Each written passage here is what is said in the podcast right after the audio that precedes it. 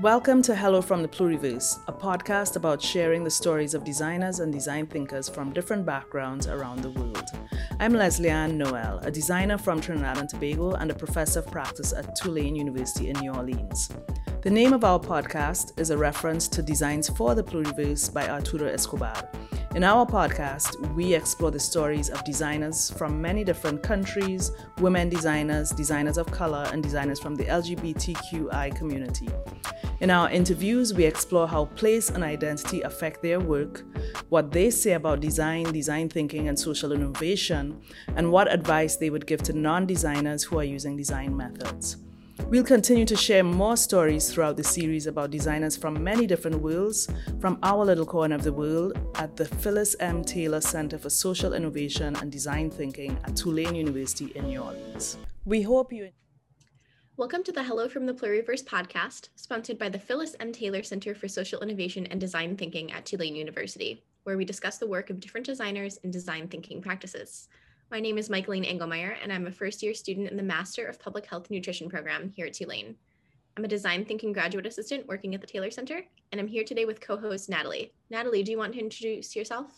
Yeah, so hi, my name is Natalie Hudnick. I'm in my second year in the Master of Public Health and Maternal and Child Health program here at Tulane School of Public Health and Tropical Medicine.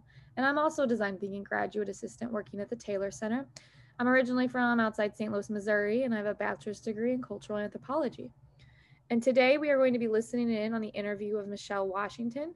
Michelle Washington is a user-centered designer based in New York City. She has an M S in Communication and Design from the Pratt Institute and an M F A in Design Criticism from the School of Visual. Currently, Miz Washington teaches design at the Fashion Institute of Technology, also known as F I T, in New York City. Her latest design interests include peer research, strategic planning, and branding. Michelle works with numerous nonprofit organizations, cultural institutions, and startup companies to refine strategic plans, revamp websites, and or develop products. This interview was originally recorded in fall twenty nineteen. Natalie and I are here today to hear what Michelle has to say about her approach to design thinking. After the recording, we'll be here to discuss our thoughts and what we learned, and hopefully spark some discussion for our listeners. Let's take a listen. Background, I started out working in design. I worked primarily with newspapers, magazines, and books and publishing, and then segued into working with cultural institutions and nonprofit groups. Um, I had a studio space in Dumbo for a number of years, and I've lived in five or six different cities. Uh, Chicago, Minneapolis, Norwalk, Connecticut, New Jersey, and uh, back and forth in New York, like different times. Mm-hmm. Uh, I also teach part-time in the graduate uh, exhibition and experience program at F I T in New York City. Mm-hmm. And we're one of about three um, programs that offer interpretive exhibitions, pop-ups, retail, brand acceleration, events, um, trade shows. So it's a, it's a lot that we do under one roof with that. Um, right now, more of my work is in design research and strategy and branding, where I work more with nonprofits and um, cultural institutions and startups. Um, so, so it varies. Like it may be just pure research that I'm doing, and, or it may be research and strategy and branding that I do. So it could be a website, it could be developing a strategic plan, it could be uh, product development, um, or sometimes it's just like someone hires you to work on a project and you're part of a team and you just have no idea what the project's going to be or where it's going to go. Yeah, we talk about that. Yeah, a lot of times clients have you work on a project and you know they're clueless and you're clueless, and um, everybody makes suggestions and they tell you it's going to be two months, but a two month project always segues into like four or five months. Right. I have this whole thought around um, design thinking and human centered design. Mm. As a woman and as a woman of color, that I really feel that some of the principles or theories behind it don't necessarily address me or other people of color all the time. Um, I, I tend to think about things from the standpoint of what if, how come, and why.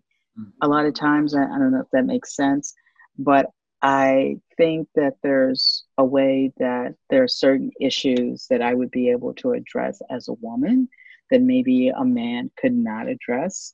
And there's certain issues that I could like address as a Black woman um, or a middle-aged Black woman that someone else may not address, even if they're Black. Maybe a younger person may not have those skills. Right. Um, so I, I think those are things, different things that, that you bring to the table because you have your own cultural, innate and ethnic experiences that provide a different framework and lens.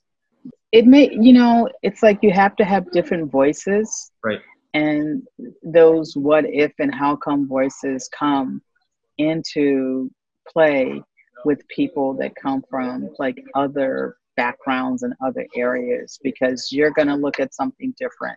Like I have friends that are um, from Mexico. They would look at something totally different than I would um, based on their experiences or something that they might know that I have no clues about. I often question, like, what does design mean anymore? It's not just about problem solving.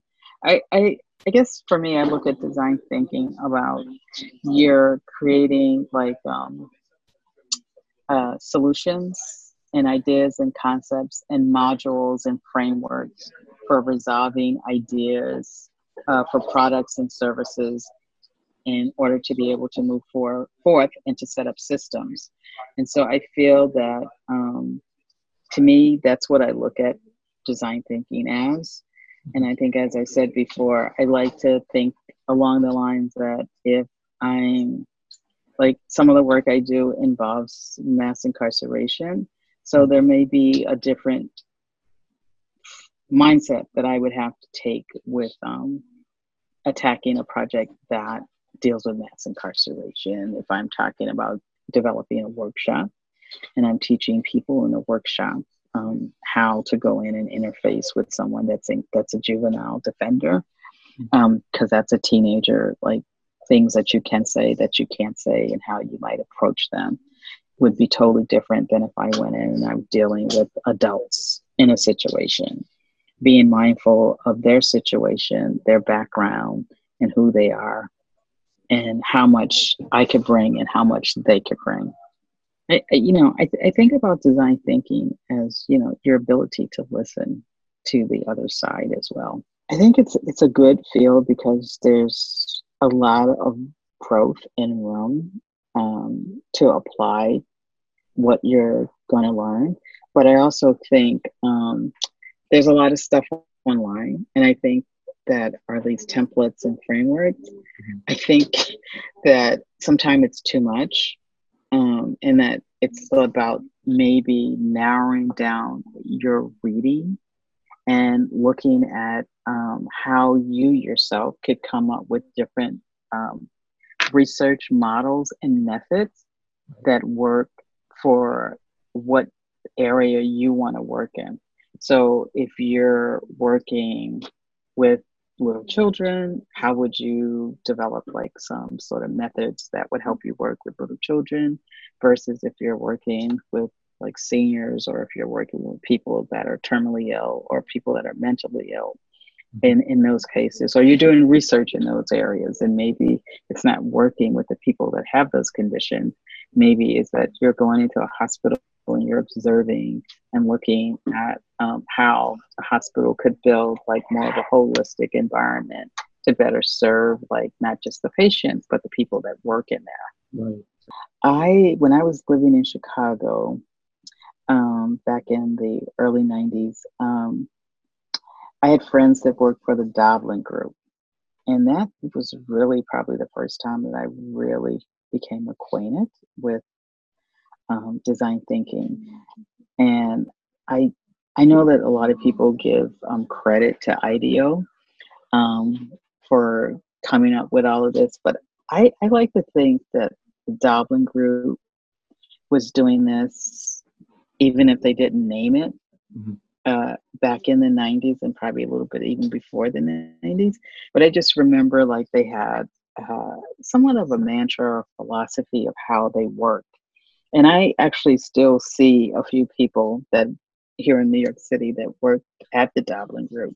And we sort of talk about it because their whole premise was like, you know, just because someone asks for a problem or a situation to be redesigned or reframed, they wouldn't just do it without going in and doing some research and identifying what were the issues, what were the goals, what were what are the issues, and what do what are the um, stakeholders looking at, what are the employees looking at, what are their customers or the people that use this product or service are looking at.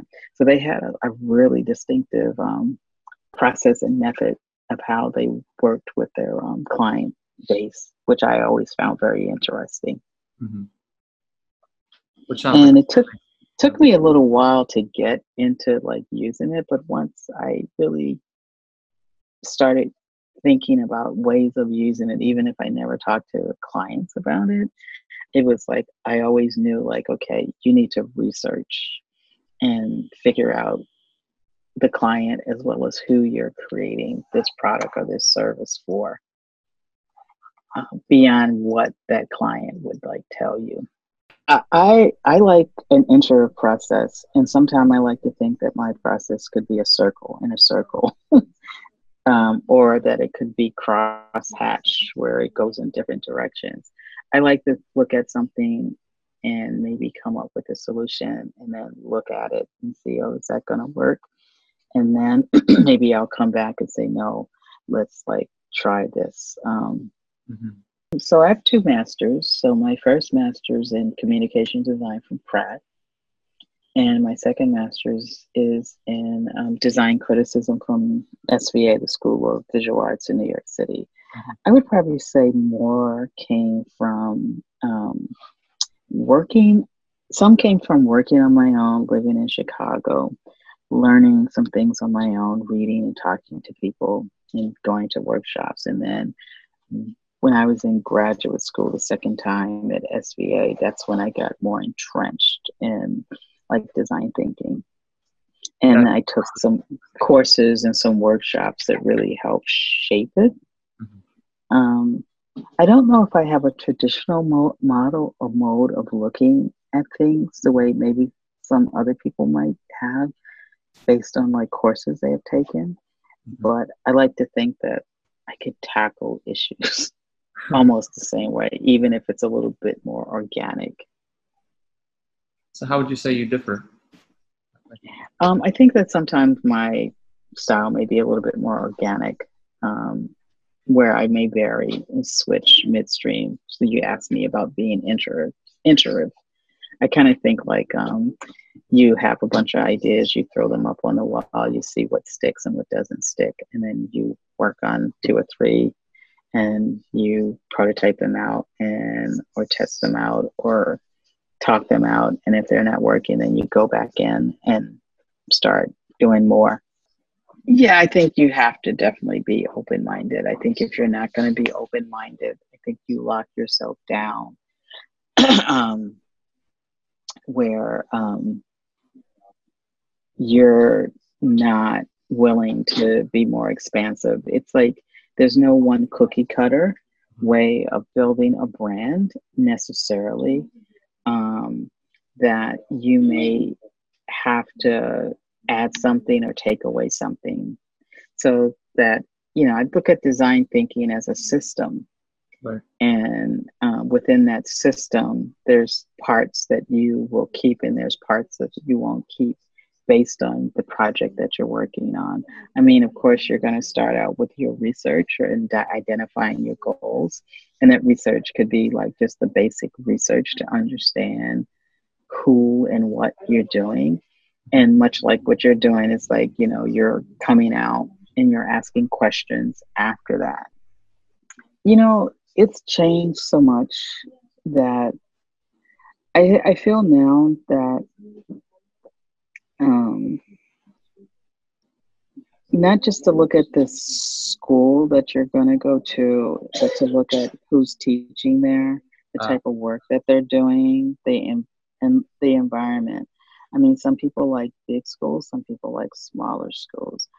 I'm one of these people that I feel like students, no matter what you're going to um, venture into, if it's design thinking or design, that taking classes in the humanities, um, like writing, history, and also taking like some anthro and ethnography classes, and even classes that are in public speaking. I mean, taking classes outside of your major, like even if it's a film, a film class or video class, because, you know, you might decide like part of what you end up doing is that it all, it deals with um, video, going out and videotaping people as part of your interview.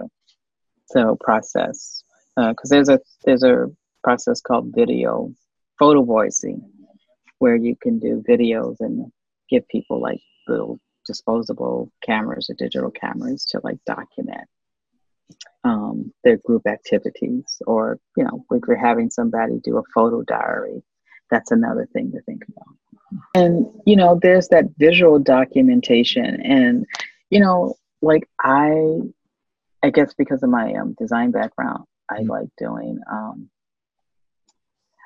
uh, storyboards.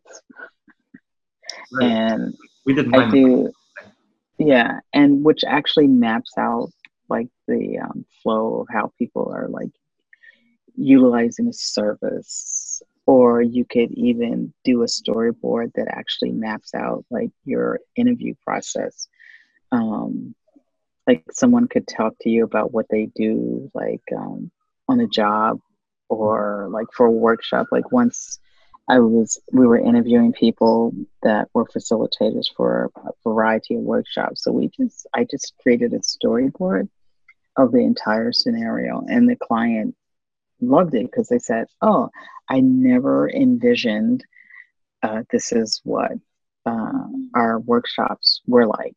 And sometimes just for people to see that visual aspect really helps. Thank you all so much for listening along with us. Now we're just going to talk a little bit about our takeaways from the interview. Um, Natalie, how did you feel like place and identity impacted Michelle's work? Yeah, Michelle talked about how her identity as a woman and a woman of color is not always addressed in the theories and principles of design. And to focus in on her identity and the identity of, identity of others, she really uses more user and human-centered design work. And Michelle consistently seemed to incorporate the experience of others and the voices of others to make sure that whatever project she may be working on is representative of them. What about you? Yeah, it, she kind of started, Michelle started her interview talking about how she has moved around a lot and has worked in design in five or six different cities. And I think the significance of this really helped to shape her cultural perspective. You know, she talks a lot about the importance of perspective and using the lived experience to inform comprehensive solutions and ideas. And, you know, for example, she talks about having friends in New Mexico who could potentially offer a perspective that she never could because she doesn't share in that lived experience. So I think the fact that Michelle has known and lived in so many cities is important in the work she does as a designer. Yeah, that's a great point that I didn't really think about before when I was listening to her interview. Um, Michaeline, what did you learn from them about, from Michelle about design, design thinking, and social innovation? Uh, well, kind of like what you were just talking about, um, it was really interesting to hear Michelle explain her work from a human-centered design perspective, and that as a woman of color, she doesn't think the principles and theories behind design always Um, necessarily address the needs for other people of differing identities. So she talks about how as a woman, there are certain issues that a man couldn't address, and that as a middle-aged Black woman, she can provide a valuable perspective that nobody other than someone who holds those identities could provide. So my takeaway from this was that in the field of design, representation definitely matters if you want to design comprehensive solutions. What oh, about for you? Yeah, most definitely. Um, for me, Um, it was more specific to design thinking. Michelle looks at design thinking as a system rather than a process, and talked about how the project you are working on dictates what parts of the system you're going to use. And I think this, this outlook using this type of thinking could really be applied to other fields. I think systems thinking is such a great concept in theory, and looking at design thinking as a system makes it a little bit more understandable in how to apply it, I think. Yeah, absolutely. We're actually talking about systems thinking in one of my classes uh, right now, so very topical. Um, so we both are not formal designers. Um, so what advice did you take away from this episode for non-designers who are using design methods?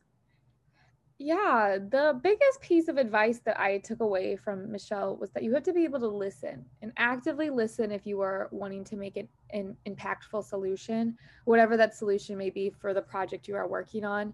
She has said that design thinking is your ability to listen to the other side. And I think that is just so important, because if you don't listen, actively listen, you won't really understand your client or your collaborator and what their needs or wants are. What about you?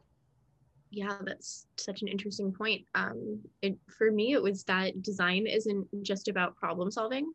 Ultimately, we're looking to, you know, generate solutions in order to be able to move forward as a society and set up systems that benefit everybody. So we should bear that in mind as we design, because we're not problem solving for the sake of problem solving. We're problem solving for the sake of people. Yeah, that's a good, that's a good point, Michaeline. Uh, was there anything Michelle said that surprised you, that you didn't agree with, or that inspired you?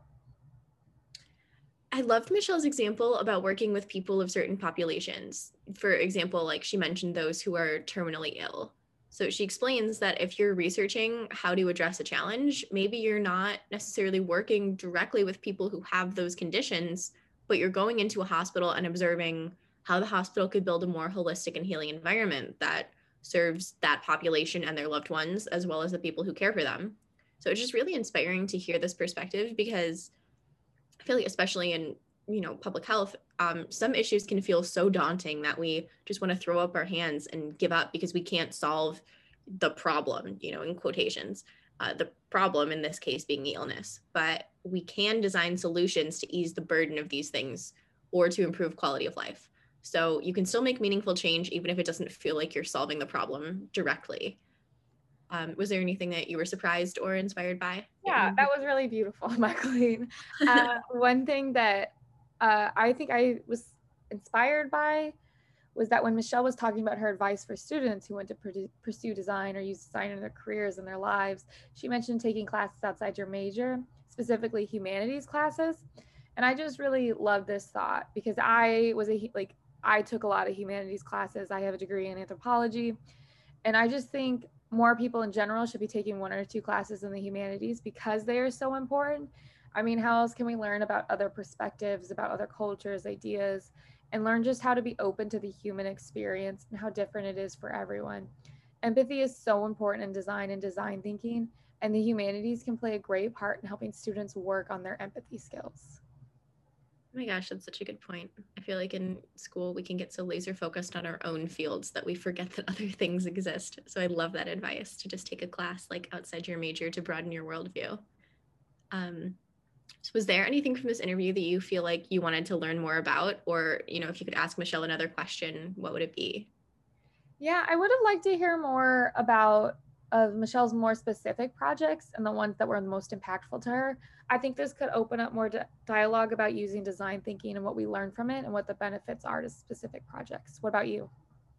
Uh, I think I would ask Michelle what specific advice she would offer us to future public health practitioners, and um, how we can make sure that people with different lived experiences have a seat at the table. We hope you enjoyed this interview from our Hello from the Pluriverse series. A special thank you to Arturo Escobar, the author of Designs for the Pluriverse, for opening the space for conversations about pluriversality in design. Many thanks as well to all of our interviewees, our design thinking student team, Ruby, Lupe, Delaney, Tran, and Wissal, the students of the Fall twenty nineteen S A I C thirty ten class, Levante, Lucas, our editor, and the rest of the team at the Taylor Center at Tulane. If you have any suggestions for our program, please email your comments, suggestions, and questions to taylor at tulane dot e d u. And also you can visit our website at taylor dot tulane dot e d u.